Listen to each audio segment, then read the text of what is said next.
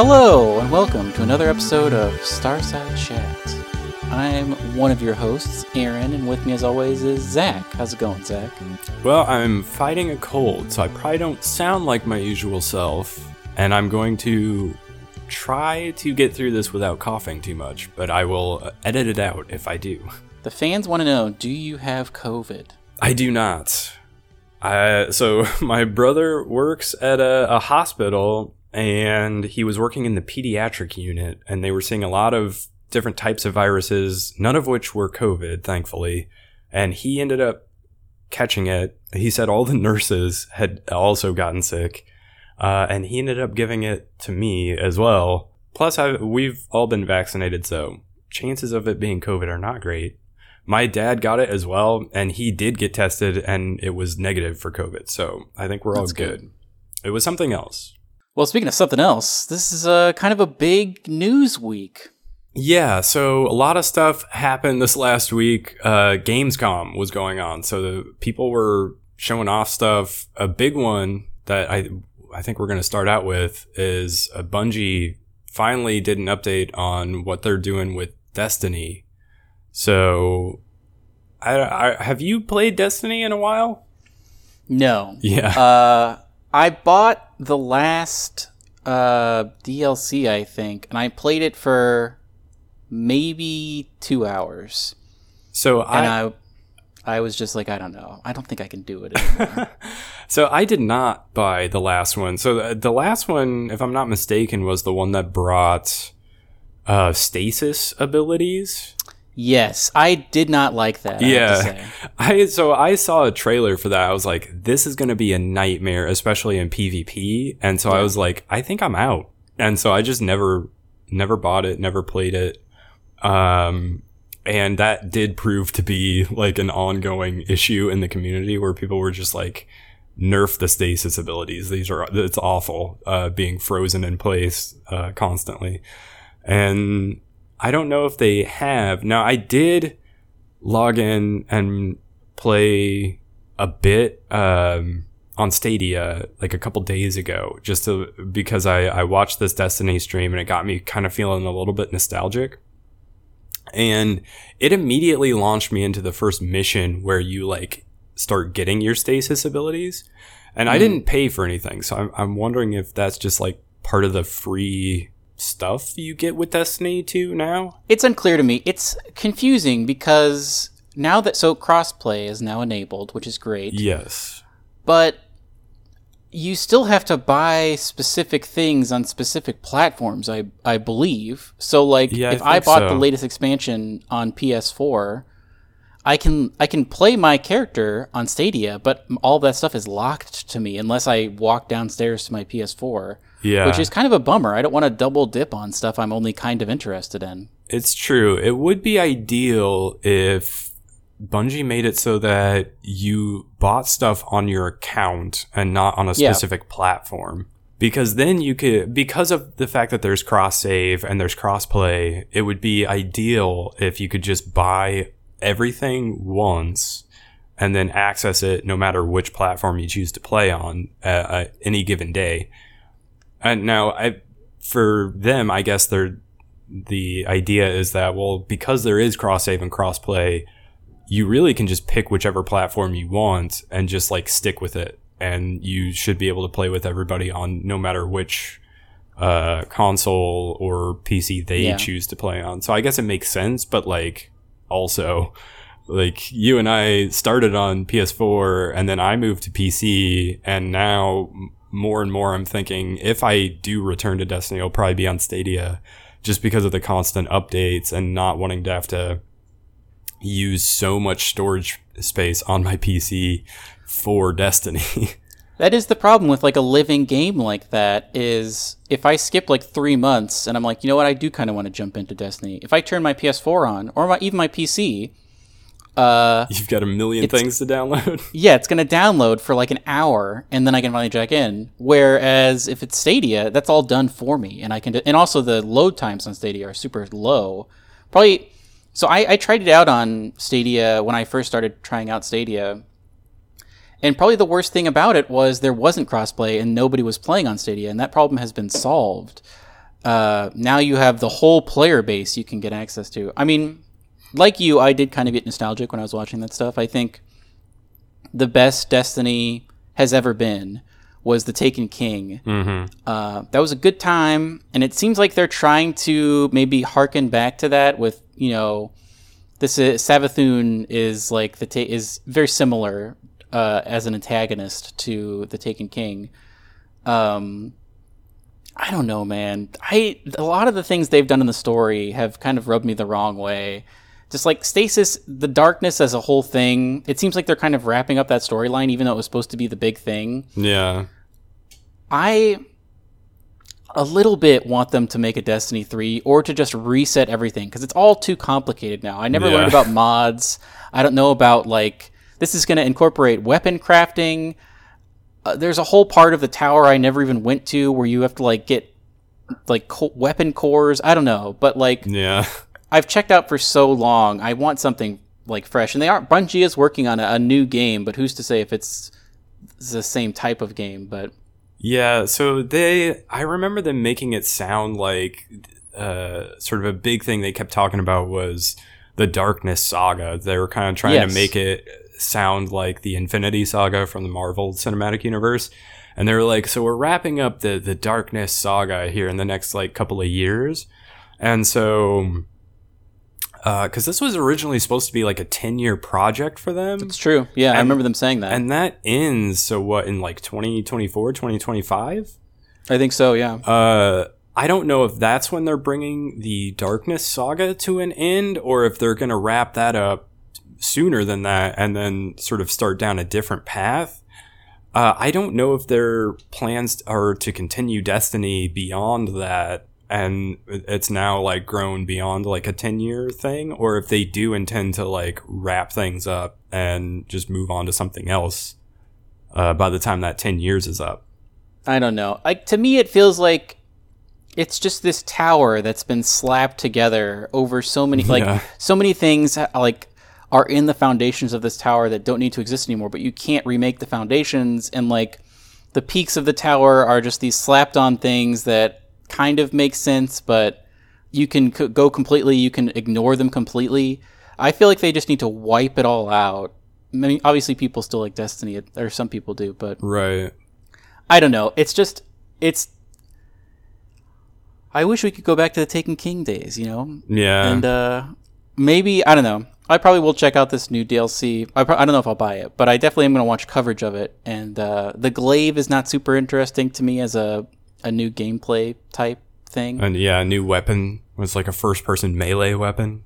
I also thought a glaive was a thing you threw. Like I thought it was like a giant shuriken type thing. Am I wrong about that? Is a glaive just a halberd? I I guess it is. I glaives when I think of a glaive, I don't know why I think of the Monster Hunter glaive and that like sort of you are sort of throwing something, but it's not necessarily the weapon itself. And so th- there is like an aspect of like ranged attack with it because it the glaive in this game or in Destiny 2 will have uh, uh like a pulse shot that you do, but it's sort of Yeah. close range. I don't know. It, it I think it is more like a halberd. But That's because the first time I ever heard of a glaive. Have you ever seen the movie Krull? is that K R U L L. is that the 80s movie? Yeah, he has a glaive in that, and it is just like a crazy five point throwing star thing with extending blades. Yeah. that is like I think sentient. I don't really remember, but um, I guess a, I, I'm looking at it now, and a glaive I guess is also just like a, a knife on a stick. But Yeah. that's fine. I was gonna say there's a glaive in, or maybe it's not a glaive. I don't know what they call it. There's something like that in uh, what's that medieval melee game I've been playing, Chivalry 2, Chivalry 2. and uh, I don't. Th- you can throw every weapon in that game, so I guess I guess uh, it- it doesn't necessarily be restricted to the the glaive type, but Now, something I am interested in, shifting gears a little bit, similar to Halo, is not Halo. Similar to Destiny is Halo. yes, We've been playing a little bit of Splitgate, not to skip ahead, uh, and I've been enjoying it. But I have to say, I feel like I would prefer Splitgate without portals, which is just Yeah. Halo. Yeah. Uh, and they did in, at Gamescom. They said that Halo, the campaign as well as the multiplayer, but not co-op campaign or Forge, is coming out on December eighth. And I think this is something. The multiplayer is free, and it's I think something I am going to download. I so I got into uh, Game Pass on PC, uh, and I've been playing some of uh, Psychonauts 2 recently, uh, which we can talk more about later. But yeah, they they already have a thing where it's like you can pre-download Halo Infinite, and I was like, oh really? Like it's super early. Like the game isn't out till December 8th, right? Yeah, that is crazy that you can already pre-download it. I saw a notification wonder if they're gonna do about it- it. I haven't clicked on it, but There, I wonder if they're going to do another tech test like they did with the multiplayer. oh, that ago. could be yeah. Maybe that's what they're referring to, but because I watched a good amount of that uh, multiplayer stuff, and it did. I have a, a deep nostalgia for Halo multiplayer. That was a lot of my high school was like going to people's houses and doing LAN games uh, with two Xboxes. Um, and this looks great. I mean, it looks like uh, there's not a bunch of crazy extra stuff like uh, equipment you have to manage and stuff. It's just classic. You can pick up an overshield if you want, or like cloaking, or there's like an extra shield you can pick up, but uh, it seems like basically Splitgate without the portals, which is uh, kind of what I'm looking. for. Yeah. I mean, I enjoyed Splitgate as well. We played it together like last week, I think. Yeah, Uh, and I, it was fun, and it de- definitely reminds me of Halo because basically all the weapons are the same as like Halo weapons, Yeah. and all the game modes are pulled straight from Halo. And then, yeah, they just added portals to it to like switch things up. And yeah, I think I would prefer a version of that that didn't have the portals because they confuse me. and uh, I I know that when I play Splitgate, I'm not using the portals, and I probably should be. Um, but do you have any interest in playing the campaign of Halo? Uh, I might check it out just because, like, for now I'm subscribed to Game Pass on PC, so I'll be able to download it. I don't. I, I think I would not if I had to buy it. Is maybe the thing because do it's you- free. I might be. I might check it out. How do you access games on Game Pass? Well, on PC, so Microsoft has their sort of Xbox for PC launcher, Okay, um, and you sub to Game Pass, and then you can just like download, start downloading games. do you use what account? Do you have like an old Xbox 360 or Xbox Live account? Or Yeah, so I logged in with my my Hotmail account, which is what I Whoa. used uh, back in the day when I was on Xbox 360. Wow. And so yeah, it's got my uh, my old profile there, and like all my old friends uh, from the 360 days popped up. wow, It's crazy, but uh, yeah, blast from the past. This is something I am going to check out though. On December, maybe not on December 8th, but I will probably download this game, the multiplayer, the free version, and uh, play a couple matches because I am very I I don't know like what their map situation is like. Like I would love for them to have some sort of remaster of some of the classic maps like Blood Gulch or whatever they called it, coagulation uh, in the second one. Um, Well, and now that it's like separate from the like main campaign and it's free to play, like that sounds to me like this is going to be sort of like a Fortnite thing that's just sort of ongoing and they will not have to like in 2 to 3 years time release a new multiplayer that everybody migrates to. This will just be like this it's Halo multiplayer from now on Yeah. and it's just there and they can constantly update it and add content to it. So they even if it doesn't start out with like retro maps, they could always add those later. I'm interested for sure, especially when they come out with Forge. I I would assume. I actually don't know. Forge. I wonder if that will be a paid thing or if it will be rolled in because the amount of community generated content that would produce would be insane. Especially, I mean, if it was a free thing. I know that Fortnite has a creative mode, but I know nothing about Fortnite. Yeah. Um, but uh, I don't know. I it's something I didn't know I was excited for until I played Splitgate and realized I uh, do have a little bit of nostalgia for that type of game. Yeah, it was the same way. So I had never got super into Halo, but I did kind of enjoy briefly Halo 3 and I enjoyed maybe a little bit more Halo Reach. And so it was cool to to jump into Splitgate. I was kind of not like super amped up to play that, but you asked if I, if I wanted to join you. I was like, yeah, I'd check it out since it's free. Um, and I ended up being pleasantly surprised by it and kind of enjoyed it. So, and that alone made me more excited to play Halo. Uh, because I was not really anticipating it. I was like, yeah, I'll probably download it and check it out. But now I'm like, I actually do want to download it and play it now. so I think Splitgate is sort of, it's having its moments and I think it's going to just get people like geared up to play Halo once that yeah. comes out. And I feel like Splitgate is really going to be hurting for players once Halo Infinite comes out. So Yeah, it's like that. Remember when Fall Guys was really popular for like 2 yeah. weeks and then everyone forgot about it? Yeah.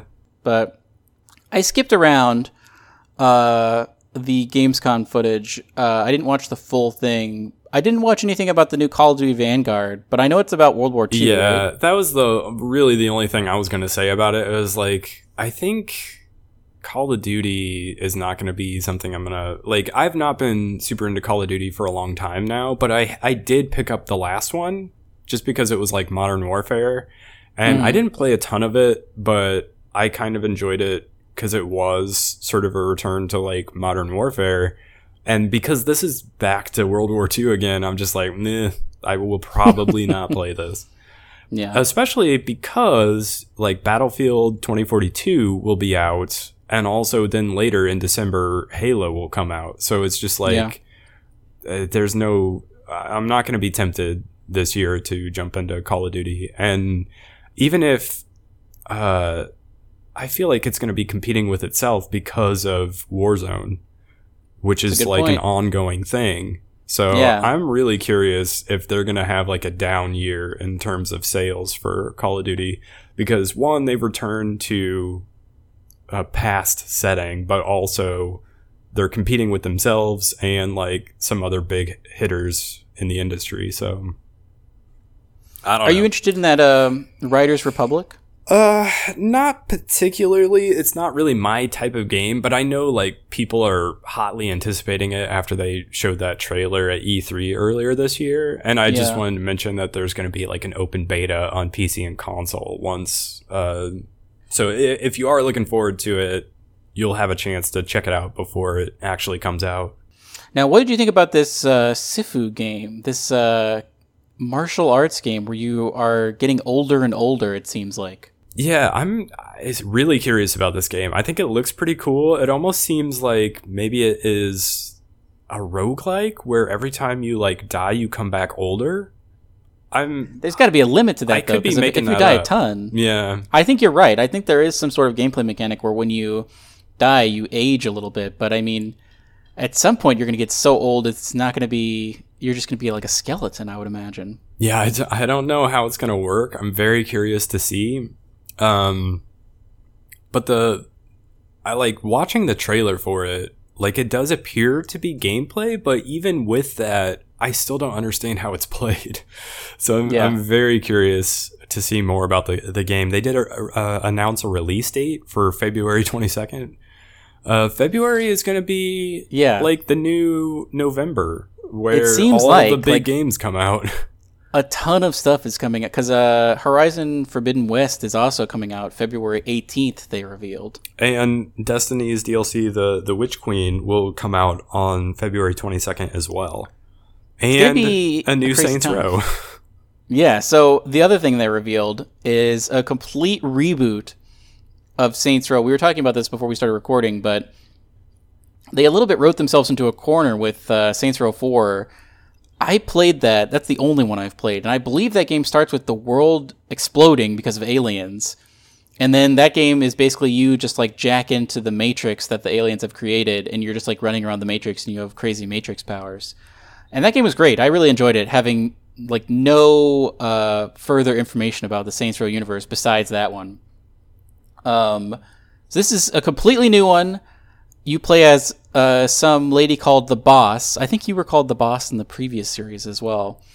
But uh, they released a cinematic trailer, and then yesterday they released uh, like some a very brief amount of gameplay footage as well. But Uh, how does this look to you, Zach? I mean, I have not played a game where you can steal cars and drive around in them uh, since GTA um, Five on the 360.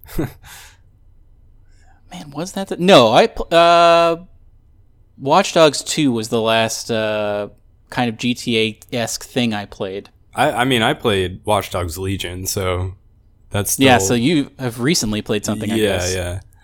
So that's pretty fresh in my memory. I don't know. I I have not played the uh, Saints Row games. I've just I've always heard really good things about them, uh, just because of how insane they are. The, Four is crazy. in my understanding, it's like a just a more insane version of GTA.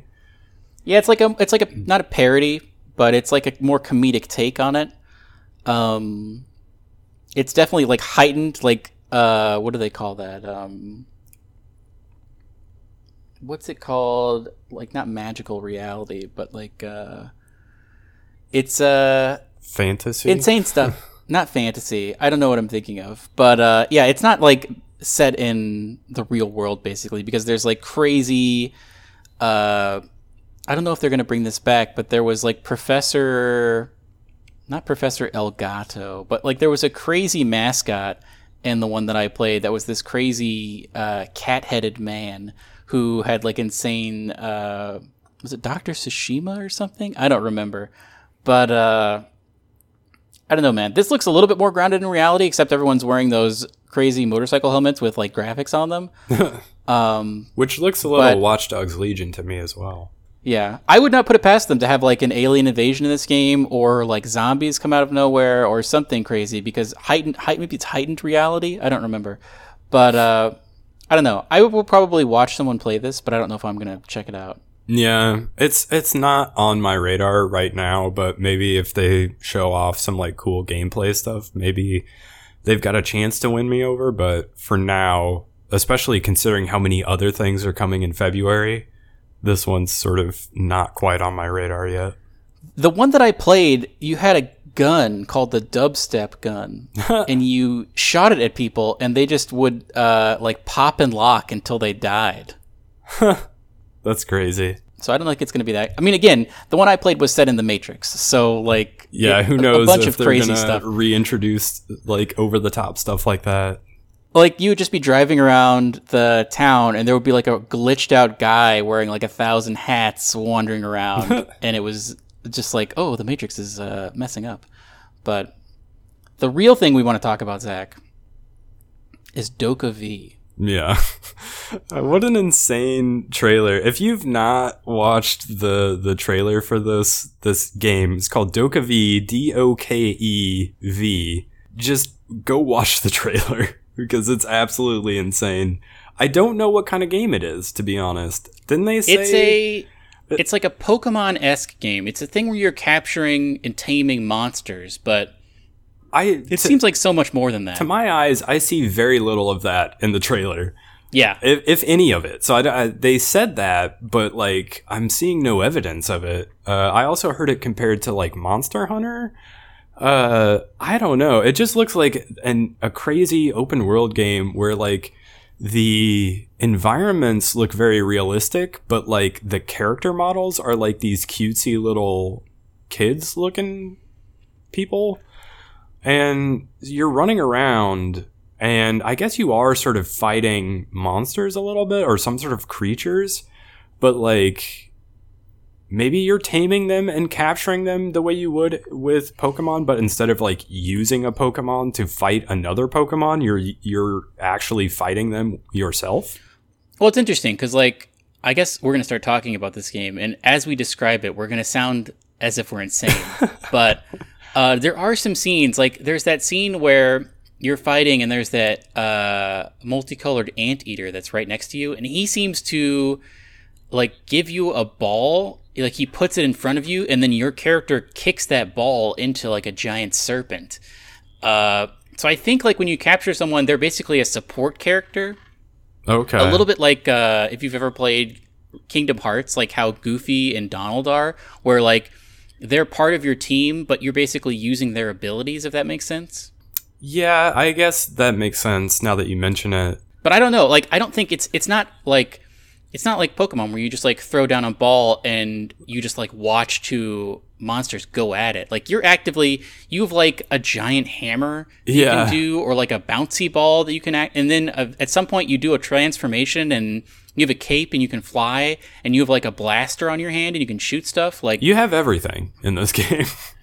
so these are the people that made uh Black Desert Online. Did you ever play that game? Pearl Abyss. Yeah, I I did not play it. I've heard the combat in that game is very good, but the the concerning thing about that for me is uh famously that game is like overridden by microtransactions and like Oh really? uh pay to win mechanics and so that Ooh. that is sort of the thing that has me really skeptical about this game yeah. um it could I only know about Black Desert because of the Monster Factory they did. With oh the yeah character yeah creator. that's right That's basically the only interactions I've had with Black Desert, but the graphics are beautiful. Yes, the the graphics look very very good, and again, I've heard the combat is very very satisfying in the, that game for like what is for the most part an MMO, and MMOs, at least to my mind, don't usually have super satisfying combat. But yeah, it's just like clicking macros and you just like watch numbers go up. Yeah, but uh, they've managed to make solid combat for that game. So, like, I am still curious about this game. I'm just a little bit wary because of the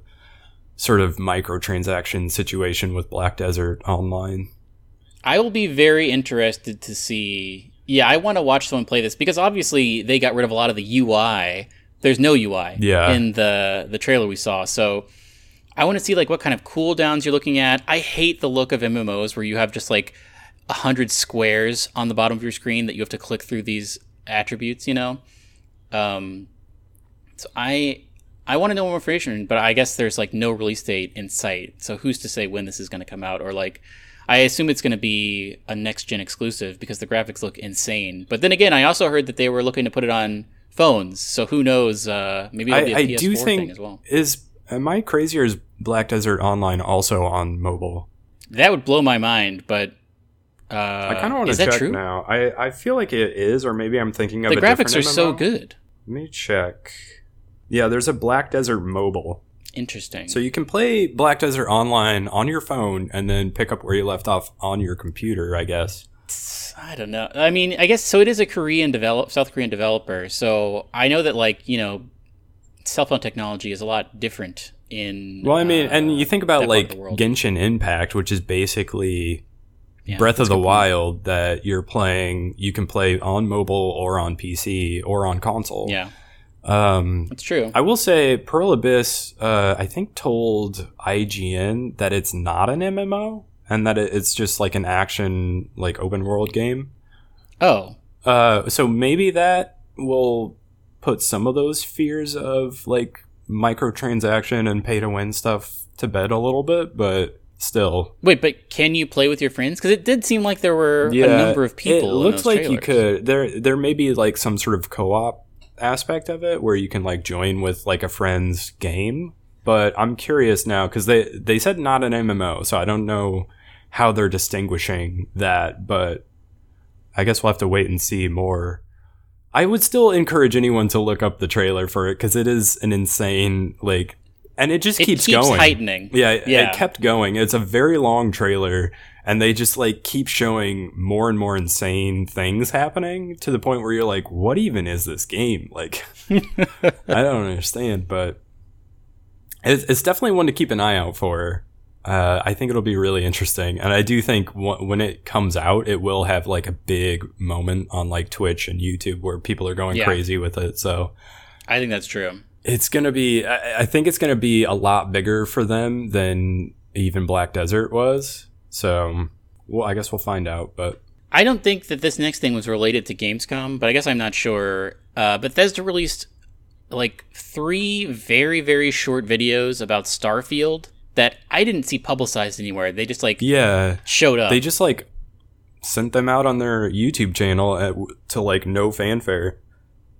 It was crazy. So each of these is basically like a, a tiny little snippet of like, here's a world you'll visit.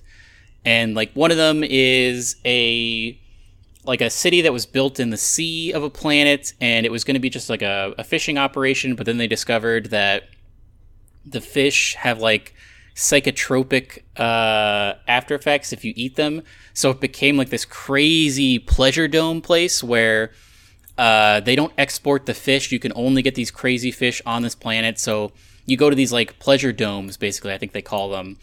And there's any number of insane things you can do. And also, you can eat these fish that make you have crazy hallucinations, which I'm sure will be crazy in the game.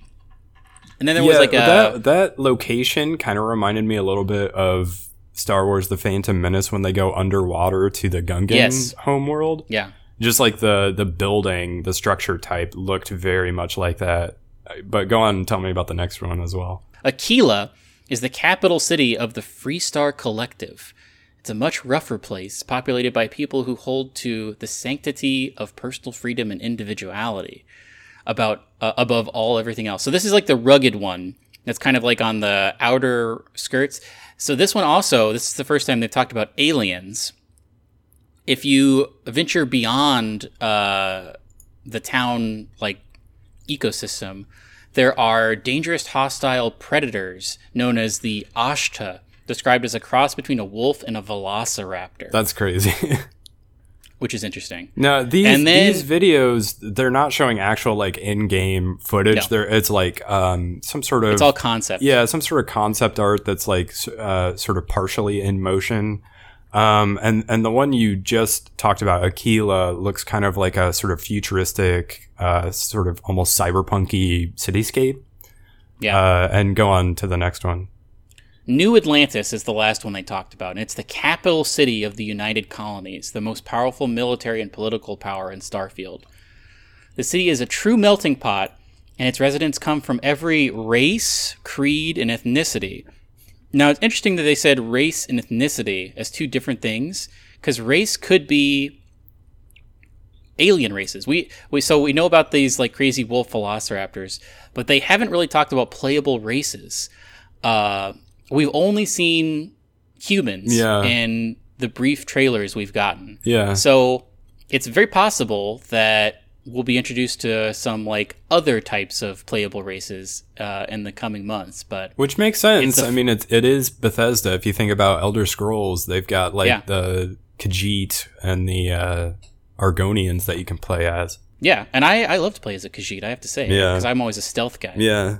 But uh, weird choice to just have these three videos come out. Um, not really like they could have added this. I mean, it's all concept art. Yeah. They could have talked about this at E3. I don't know why they held it back to just like a random week in August. It's true. And I mean, they're very short videos, so it would not have eaten up too much time at a conference to have gone over this stuff. But yeah, I, I, at least the locations that they show are like really varied. So things do look like it does give you an impression of just how um, sort of diverse their uh, environments are going to be, which is pretty cool. Uh, and it makes me think. So you are going to be flying just to like different planets because we we kind of speculated on that previously, Yeah. uh, and this does seem to indicate that um, you're just going to be flying to different planets, and you'll probably have like smaller, sort of open worldy little areas there. yeah. Um, but yeah, the I have a prediction. the locations look pretty cool to me. Uh, okay, what's your prediction? I don't think you're going to control a spaceship in this game. I think it's going to be All automated.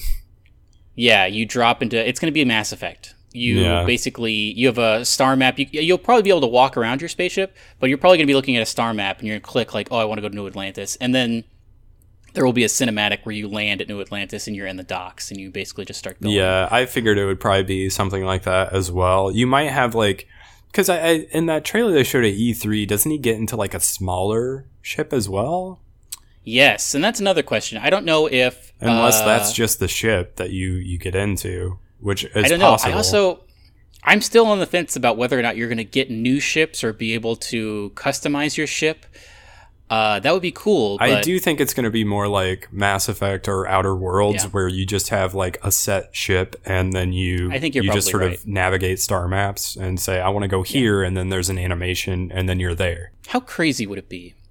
I think I've already talked about this, but how crazy would it be if they're like, all right, let's look at the playable races. You've got the humans. Everyone knows about this. Then you've got the Khajiit, and it's like a huge reveal that this is also an Elder Scrolls game. yeah. I, I mean, I feel like it won't be. Otherwise, they would call it Elder Scrolls. But They could do a thing though. Remember when Skyrim released and uh, they did that cool thing where they had the letters for Skyrim and then they all turned and then it revealed that it was going to come out on 11 11 11. yeah, What if they do that where it's like Starfield and then all the letters turn and it says Elder Scrolls question mark? yeah, I feel like they won't do that. That's I don't know. like I. It would be this game would be called Elder Scrolls colon Starfield. But uh, I don't know. I am excited for this game, whatever it turns out to be. I love the aesthetic of it. Yeah. Like, I keep looking at the one like official piece of art they've released for it is the thumbnail for all of these videos, and it's like uh, basically a planet and like a ship is taking off, and there's like a guy in a space helmet and another guy and a lady, and also the thing I keep looking at is that uh, robot, and it looks so cool.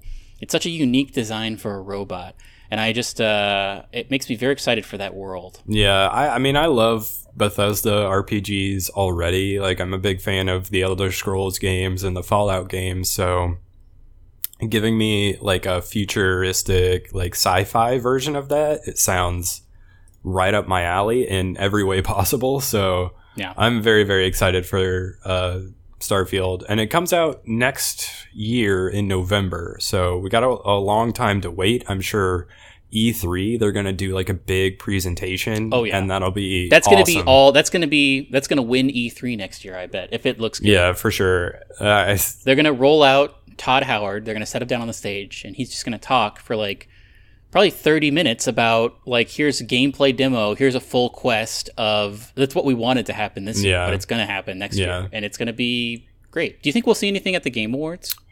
uh, that's a good question. I hope so, but uh, my guess would be no. They'll probably save that for E3 next year. Plus, I'm Let sure they got a lot of other stuff going on that they can show at Game Awards. Let's do this. What is more likely to be seen at the Game Awards, which is not that long away? It's only a couple months away, and they, it usually is in the end of November or the first part of December, right? Yeah. What's more likely?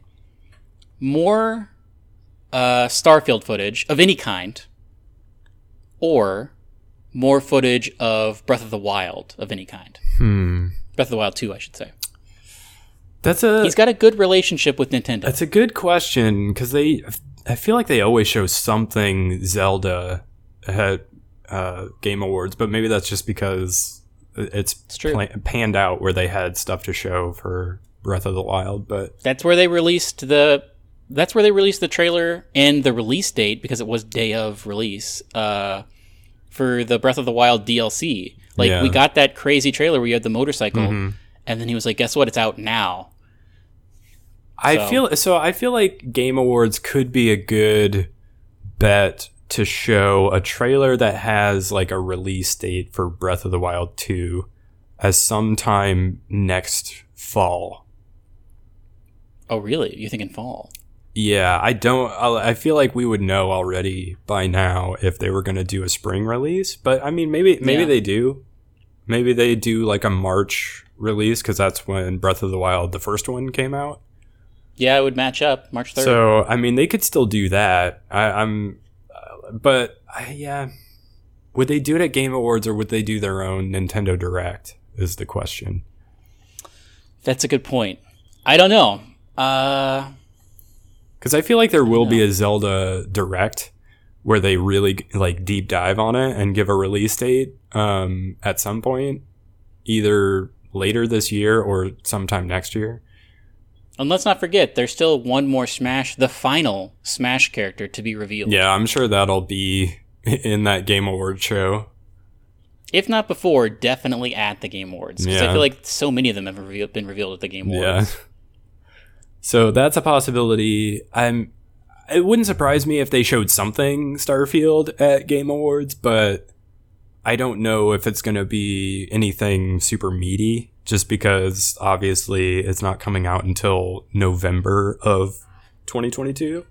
And it's a little bit worrying that they didn't they just had concept art to show us. oh, you you mean say? just like now? Yeah, like I feel like it should be far enough along where we could see a real picture Well, t- instead of just like an artist's rendering. I mean, Todd Howard said the game was in a playable state as far back as 2018. So I don't know. I don't know. I I just think I it's all been colored by that uh, Jason Schreier article on Anthem now. Like I just I feel like it it could have been playable, but it, you know it was a completely different game in 2018. Yeah, you that's know? probably true. I don't know. I So mean, knows? that's it's a fair point that a lot of games don't really come into clear view until like the last like six months to a year uh, of their development. But I don't know. I, I hope we see something at Game Awards, but I'm I'm guessing that the most uh, they're gonna show is gonna be at E3 next year. I think you're right. And, and I, don't know, man. because they are now like under Microsoft, and that's got to be part of the Microsoft showcase.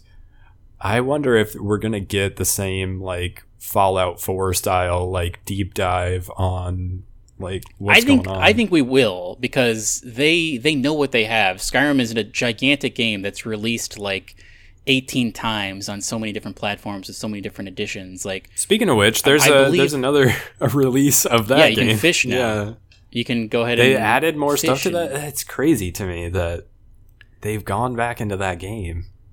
When was the last time you played Skyrim? I probably haven't started a playthrough. I think the last time I did it was maybe like three years ago. I mean, I own Skyrim on every platform at this Yeah, point, as do I. And the last time I played it, it was probably over a year, but I, I've pl- What was the main place you played it? Because for me, I played it a majority of my time on 360 way back in the day. well, I mean, so I started it on 360, but I and I played through uh, like all of the um, guild quest lines. But I don't think I made it all the way through like the main storyline on my 360 playthrough. And then uh, they did the like special edition release on PS4, and that's when I like I think I probably put most like played most of that game on PS4. Which that has like all the DLC included in it, right? And then it was on sale uh, after I'd gotten my PC, and so I, I got it again. But I didn't play much on PC because I wanted I wanted to check out uh, mods and stuff. And so I Mhm. did very very little of that, but I got I, I got distracted by other things, and so I did not end up playing very much on PC. And then I got it later as a gift on Switch, and I played maybe about half the game on Switch. But I think I played most of it on PS4. I played probably the furthest through the game in PS4. Another thing about Starfield is it's like for some amount of time not coming out for PlayStation. You think it's not coming out on PlayStation? Was that what they That's said? what didn't they say that in uh in uh, at E3? Didn't oh they yeah, say it was an Xbox think, exclusive? Yeah, I think you're right. They did say that. That is kind of a bummer, but Which makes me think it'll definitely be like front and center because it's a gold mine. Like they they have to roll Tower, uh, Todd Howard out, and he's going to be like, "This is all the great things about this. You can only play this on a PC or an Xbox, PlayStation Five. Yeah, I mean, it's gonna. Get it it probably will be like their headline game at E3 next year for Microsoft. I'm just curious because the reason they were able to deep dive on like Elder Scrolls and Fallout in the past was because it was a Bethesda only show, it's true. and they had to fill an hour, and Yeah. that was like their main showcase was that one game. And I'm curious because it's they're now part of Microsoft if they end up getting a much smaller window to show what they can. Yeah, I guess we'll see. I regardless, I'm very excited to see more information about it. Yeah, I am as well. Um, before we move on to uh, other stuff, speaking of Microsoft, I did want to just point this out. They, uh, the most interesting thing that I think they had to say this last week, and not, like not to sort of slight the show that they had because I didn't think they had much of interest, at least for me, to show during their their Microsoft Gamescom showcase. But um, the most interesting thing I thought that they talked about this last week was bringing XCloud, uh, or I guess they don't call it that anymore, but they're bringing cloud gaming to uh, last gen hardware as well. So th- in doing that, they're going to be able to bring next gen games to last gen Xbox consoles, which I thought was such a like brilliant um, application of cloud gaming.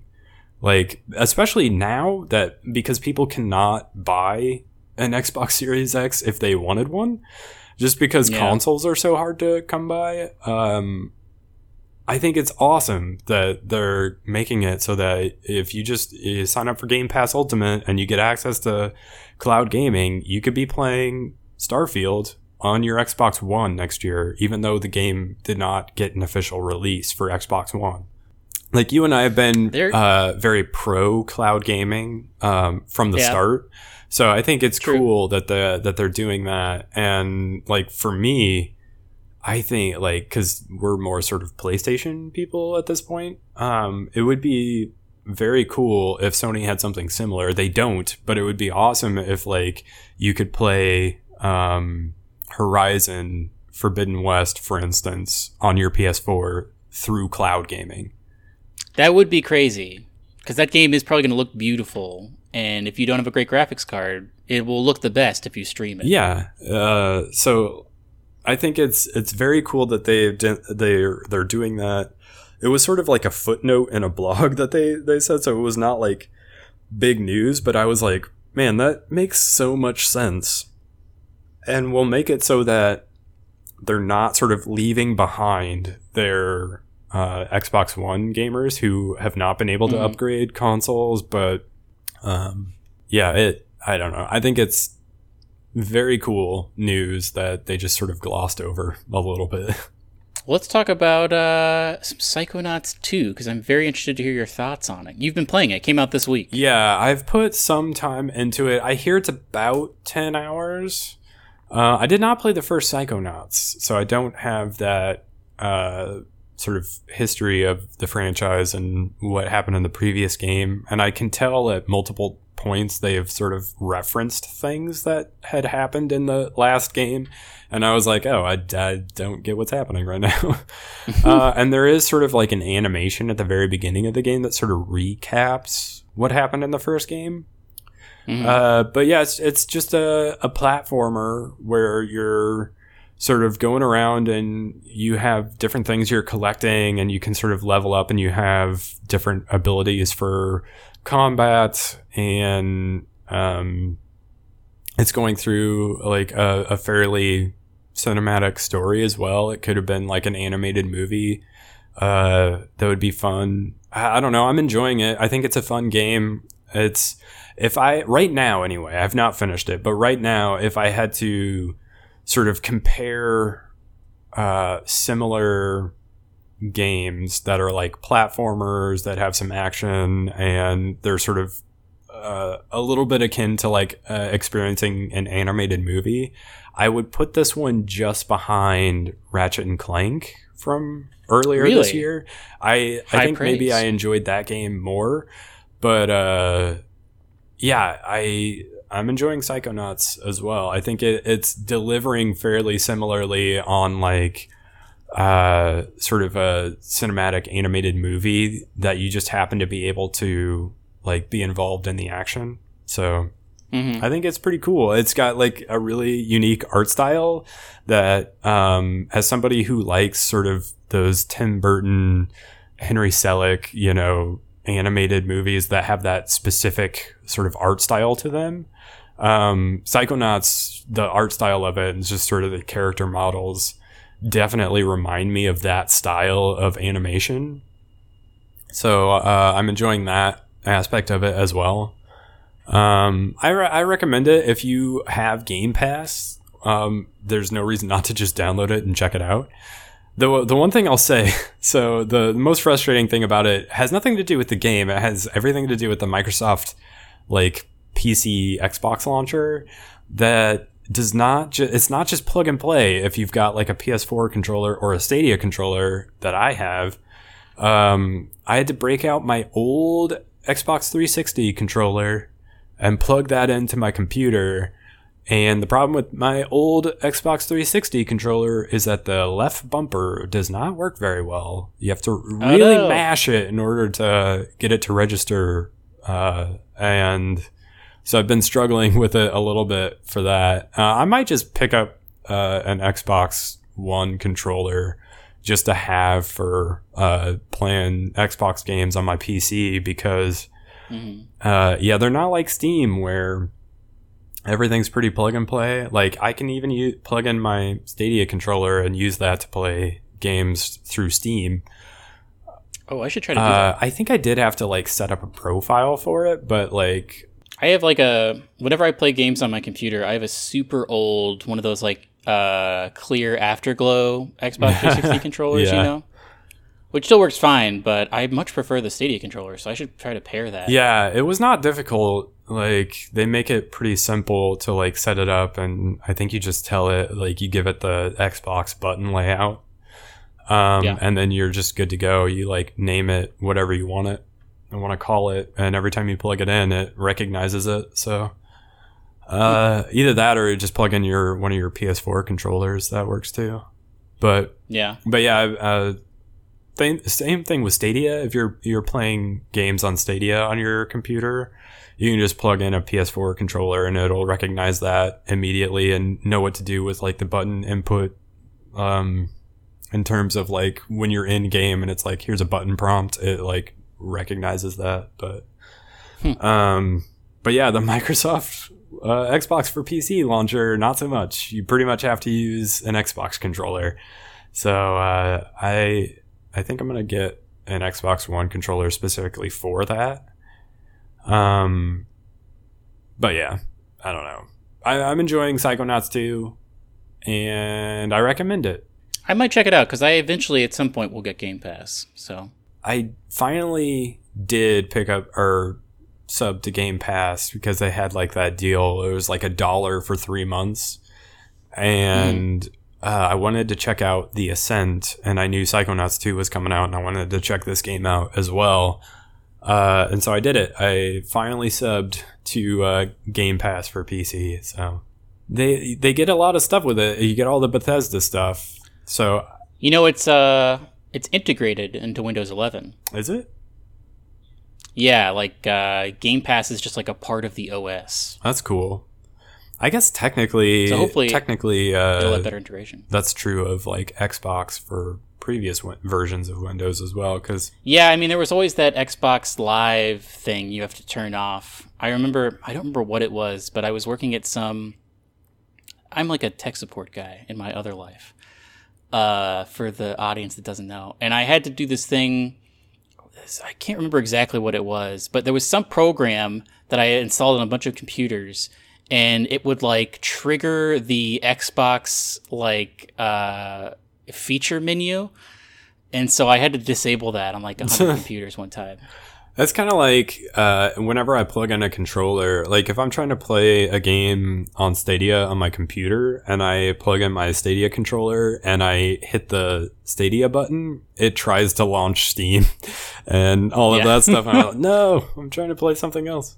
Speaking of playing something else, uh, I have been playing Ghosts of Tsushima, which you also you got the Ghosts of Tsushima director's cut recently. I right? did, yeah. So I, I've jumped into a little bit of the DLC, the Iki Island DLC, and it's cool to be back in the game. I had to kind of reorient myself to the controls and how combat worked and everything. But uh, I'm, I've just gone to the the new area that you can go to uh, for the DLC, and so I'm working my way through that and I did pause so I can play through Psychonauts, but because that's a shorter game, and then I'll I'll get back to more of the DLC. But I'm enjoying it. It looks great on my PS5. I, I like that they've added uh, PS5 controller support stuff now. So like when you uh, pull the left trigger to like draw an arrow, you sort of feel the tension of pulling back your bow Ooh.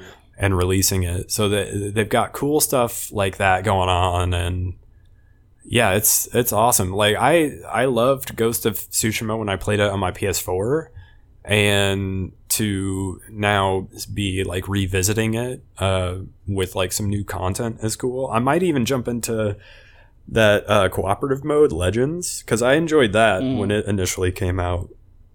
Um, always meant to go back and play more of it, but now that I have it on PS5 and it's going to look even better, it's pro- probably something I should do. Yeah, I so I'm playing it for the first time because it when I saw a sale for it since the director's cut was coming out.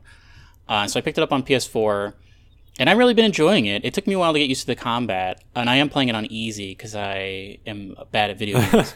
but uh, it's a beautiful game, and I just like keep wanting. It's also really easy to pick up for like ten minutes and get something done and put it back down. Yeah, it's one of those open worlds that you can just sort of go explore for a while and do a few things. There's so much stuff everywhere. yeah, and um, it kind of has that Far Cry thing of like go clear out the enemy Yes, base, yeah. which is a, a thing that I like, even if I don't know. I think some people are mixed on that, but I do wish that the stealth was a little more robust. Like I, I can assassinate people and I can chain assassinations, but I thought with the ghost stuff I was going to get more interesting uh, stealth ability. Maybe I just haven't gotten that. I was gonna say they've, But, they've uh, got quite a few things to unlock in the like stealth skill tree.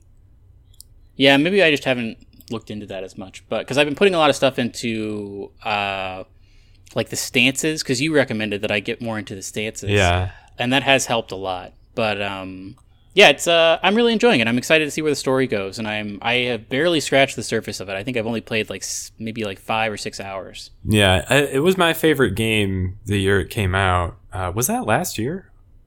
It feels have like been, yeah. ages ago, but yeah, last year it was probably my favorite game of 2020, and I and I don't know, I put a lot of time into it and really enjoyed it. So I am looking forward to getting uh, back to it uh, and playing more of that DLC. So I recommend the director's cut. I will say I, it's a lot of people I think were not happy that they were sort of being upcharged to upgrade to the PS5 version if they already Mm. had gotten it on PS4, but I think it's like 20 bucks, but you're getting the DLC with it. So to my mind, it, you're just buying a DLC. I don't know. So I don't, I don't think, That's what it seems like to Yeah. me. Yeah, that seems totally yeah, which I think is fine. So Did you uh did you watch Jungle Cruise? I did. So I, I watched it on the plane when I was coming back from vacation. oh, Uh, so it was it was pretty good, I guess. I didn't. It, it was very sort of derivative of Pirates of the Caribbean, to be honest. But it, I watched it as well, and I felt like it was derivative of the Mummy. okay, yeah. I mean, it's basically a combination of Pirates of the Caribbean and The Mummy and I think that's true. Indiana that's accurate, Jones. Like you throw those three into uh, the bowl and you stir them up, and you get Jungle Cruise. I it's I like The Rock a Mm-hmm. lot. Less so now that his Instagram is mostly about his tequila. But uh it's weird for me to see him in a romantic Yeah, role. that that like was when strange he wound up being I don't see him as someone who is I mean he's just like a I see him as more of like a father figure kind of like kind of removed from the world of romance. Yeah. So that was a little weird to me. Um but I mean I would watch a sequel to this. I mean I, I thought it was good. Did you um how was it to watch on a plane? Uh, it was it was fine. It, I don't know. I enjoyed it as much as you can while watching a movie on a plane. It wasn't the Mummy or Pirates of the Yeah. Caribbean. I'll say that. It was not at that level. Firmly b- below the level of those movies, I would say. But uh, yeah, I thought it was fine. It, they definitely worked in some references to like the ride if you go to Disney World.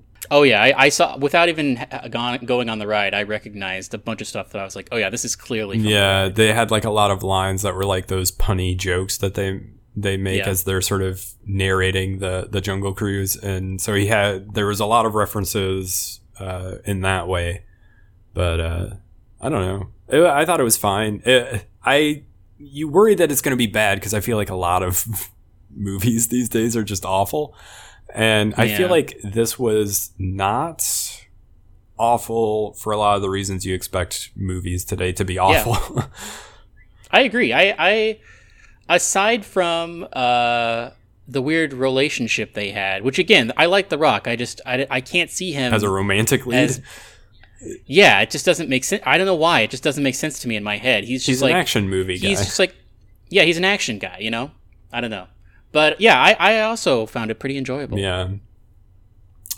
Uh, the other thing I've been watching this week, because I've been kind of sick, and so it's just been nice to like sit back and watch something, is I actually watched through the first season of Wellington Paranormal, which is Ah, we are on the same wavelength. I also watched oh, did you? that. So it's on HBO Max, and I think they've done like three seasons now, and for whatever reason on HBO Max, I can only get the first like two episodes of season two.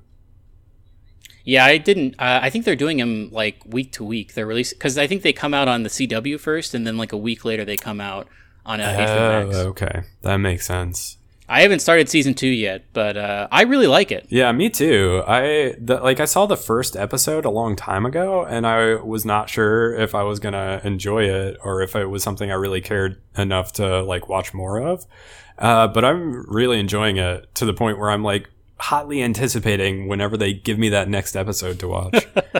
I think they drop on Mondays. Do they? That's good to know. Well, and uh, I think this next week, uh, what we do in the shadows is going to start back up again for season three. So we're, you're going to be watching two different things from the same universe, the same sort of Taika Waititi, uh, funny like vampire universe. Yeah, I'm very excited for. I saw a review of the third season of What We Do in the Shadows that was basically just like, this is the best the show has ever been. It's only getting better. Like, they're building on it perfectly, and it's uh like if you haven't started watching it, now is the time to start watching it. So I'm very excited for this new season. Yeah, I thought the first season of What We Do in the Shadows was kind of just okay, and I thought the second season got much better, and so. I'm very much looking forward to what they do with season three.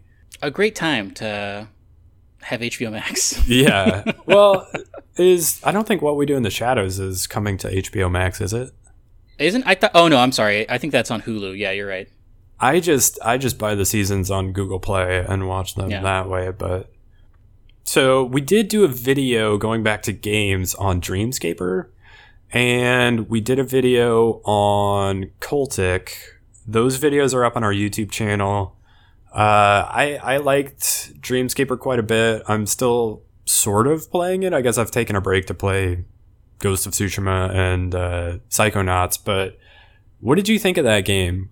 The art style is very beautiful. Uh, I'm interested in it, but I just have not downloaded it yet. Yeah, it's sort of a Hades like if you have not yeah, it is very video. similar to Hades. Yeah. Yeah. So if you like roguelikes that uh, are satisfying because you go back to sort of a hub world and push the story forward and get to know these side characters and sort of get some some upgrades that carry over from run to run. It's that kind of a game. And so I, I will say, um, I think one of the reasons I haven't downloaded it yet, I did. I forget if I talked about this, but I beat Death's Door, uh, that little crow game. oh yeah. Uh, and so I am a little bit like burned out on just like top perspective running around attacking things games at the moment. Gotcha. But when I get back into it, this is my next. Like I put it on my wish list. Yeah, I need to go back and play Death Door. The my plan was to uh, play through Psychonauts and go finish the Ghost of Tsushima DLC, and then the next thing I play after that will probably be Death Door because I started it and I've heard nothing but good things about the game, and then I went on vacation and I have not been back to it yet. So It's great. It's it. The music is wonderful. Uh, it there are some parts where I got really stuck as far as difficulty. Um, is there like a just powered through difficulty setting or? uh, I'm not sure. There might be. Uh, I actually don't know if that is true or not. Um, but I just had to keep kind of banging my head against a wall, and I eventually got through them. It was like one boss that I found to be very difficult, and then uh, the final boss was just like something I really had to put my mind to to beat. Well, But again, I am bad at video games, so I mean, I'm fairly bad at them as well. Uh, speaking of games that I had to turn the difficulty down a little bit on, I played through Young Souls because I was uh, sick. That's this uh, Stadia. It's a timed exclusive for Stadia. uh, but it will be coming to other consoles. I think even later this year, or it might be next year. But uh, I highly recommend Young Souls. I thought it was a lot of fun. It's sort of a side-scrolling beat 'em up game that sort of reminded me of Castle Crashers a little bit. Um, they are definitely telling more of a story with uh, Young Souls than they did with Castle Crashers, but it's like a melee combat game where you're sort of you you're getting all these different weapons and you're upgrading them. It is sort of an RPG uh, where they so at the beginning of the game when you first start, it asks you what difficulty you want to choose, and the one that it's on by default is called balanced, and mm. then like the next difficulty up in terms of like in increasing the challenge is the one that they actually recommended. Like there in parentheses, it says recommended. Uh, and so I went with that and I started the game out on that difficulty. And I got to a point where like I realized what was happening was I would get to like a boss fight and I would just keep failing it until I eventually earned enough XP to level up. And once I did that, I was able to get through the boss. And I was like, well, that just makes the game really grindy. And so I was like, I'm not enjoying it for that. So I just turned it down to balanced and just proceeded mm. through the game uh, that way. And I got through the game fine. Not that it was like easy from that point.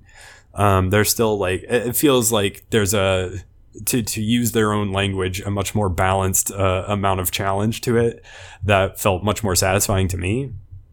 Uh, but it's one of these games where uh, you have like one button for melee attacks, and then you have like a ranged weapon, and you have a dodge roll, and you have like a a shield that if you time the shield right as a, an attack is incoming, you do like a parry that like slows down time and gives you a little bit of like magic ability regeneration. And the mm. magic abilities that you have are tied to whatever weapon you're using and there are different weapon types. There's like uh, sort of two swords, uh, like short swords, and then there's like a normal sword and shield, and then there's like the heavy weapons, and there are like axes and um, swords and hammers and all that kind of thing that you're constantly finding as you go.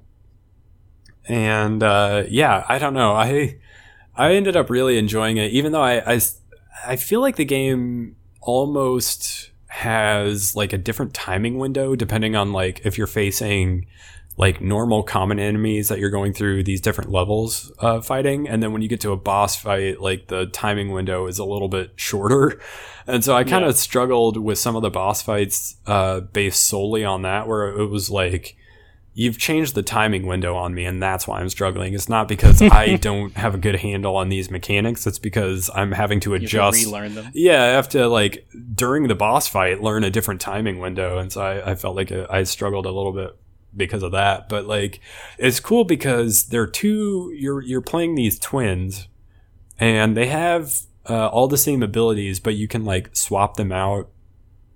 And um, they might have like I guess depending on how you kit them out, like if you give one person different a different armor set, like maybe one of them is like immune to fire damage, and maybe one of them that you have like a heavy armor set, so they have a little bit more health and armor. Like you can kind of spec them out a little bit differently in that way, and so you mm. can swap back and forth between them at any time uh, during a level. And so you might do that depending on what enemies you're facing or if like one of the characters you're playing gets hit and gets stunned or whatever, you just swap to the other character and um, do some fighting and then swap back again or something like that. So hmm. uh, it was cool how you could uh, swap around that way as well. I thought. I don't know. I just I really I highly recommend the game. It was like 25 bucks. I played it on Stadia and it's like a it's a relatively short experience as well. So it's not like it's gonna eat up a ton of your time. But yeah. um, it felt like a good amount of game as well. I like I said, I was sick over the this last weekend, and so I just kind of marathoned the game and had a good time with it. So I will say it did crash on me a number of times. Really? On Stadia? Yeah. So I, I'm hopefully the developer is good about getting some updates in there and fixing some things, but uh, and I was able to determine that it was just the game and not Stadia and not uh, the hardware I was running it on because I also like after I finished the game, I started playing more Ease Nine, which is a game I've been playing on Stadia, and that game was running fine. So I, it was not a case of Stadia was crashing. It was literally Young Souls, the game that was crashing. So, Huh. but uh, That's crazy. yeah, hopefully they make do some updates and make that not be the case. Uh, and of course, I'm sure by the time it comes out on other systems that it'll be they'll have worked out whatever that problem is. But well, Well, do you have any parting wisdom? I'm going to cede this time to you, Zach, because you actually gave me a little bit of a tutorial before we recorded. Uh, I'd like for you to talk about coffee for a second because you gave me a lot of good tips uh, that I did not know right before we started recording. Well, we've kind of talked about it on the show before, but I am What's the company that you get your coffee from? Uh, I usually get it from a place called Black and White Coffee. If you just like Google search Black and White Coffee, they uh, you'll you'll be able to find them. Uh, I think their website is like Black and White or blackwhiteroasters.com. And just look for single origin coffee and like see just read off the descriptions that have like the the different uh tasting Flavor. notes Those were crazy. Yeah. and your mind will be blown. Uh, but it's like the best coffee I've ever had, and so I, I keep going back to them for more. But uh, yeah, so I do pour over. Uh, I also have an Aeropress, but I, I mainly use my Chemex. And you gotta you gotta follow the recipe of when you're brewing your coffee. You gotta use the right amount of coffee and use the right temperature of water, and uh, you gotta time it out when you're brewing it. Uh, don't just eyeball it because that's not how you make literally anything else. If you're making food, you don't just eyeball it. so, um, I don't know. I highly recommend checking out Black White Roasters. Not not a sponsor, not yet. Not yet. Maybe one day, if they, by some miracle, somebody who works there listens to our show.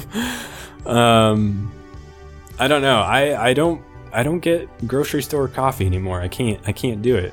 I've been spoiled on this good stuff. So There you go. Well, we will uh we will catch you guys next time uh on the next episode of Starside Chat. yeah, follow our social media channels as well. Follow us on uh, Twitter at Starside Cafe and follow our YouTube channel. Starside. If you just search for Starside Cafe, you can check out our the videos we've done. I did put up a video about Young Souls. Like I said, we've got videos about Dreamscaper and Cultic. The the demo for Cultic. Those are up. Those went up this last week. So check those out. And uh, we'll catch you on the next one. Goodbye. Goodbye.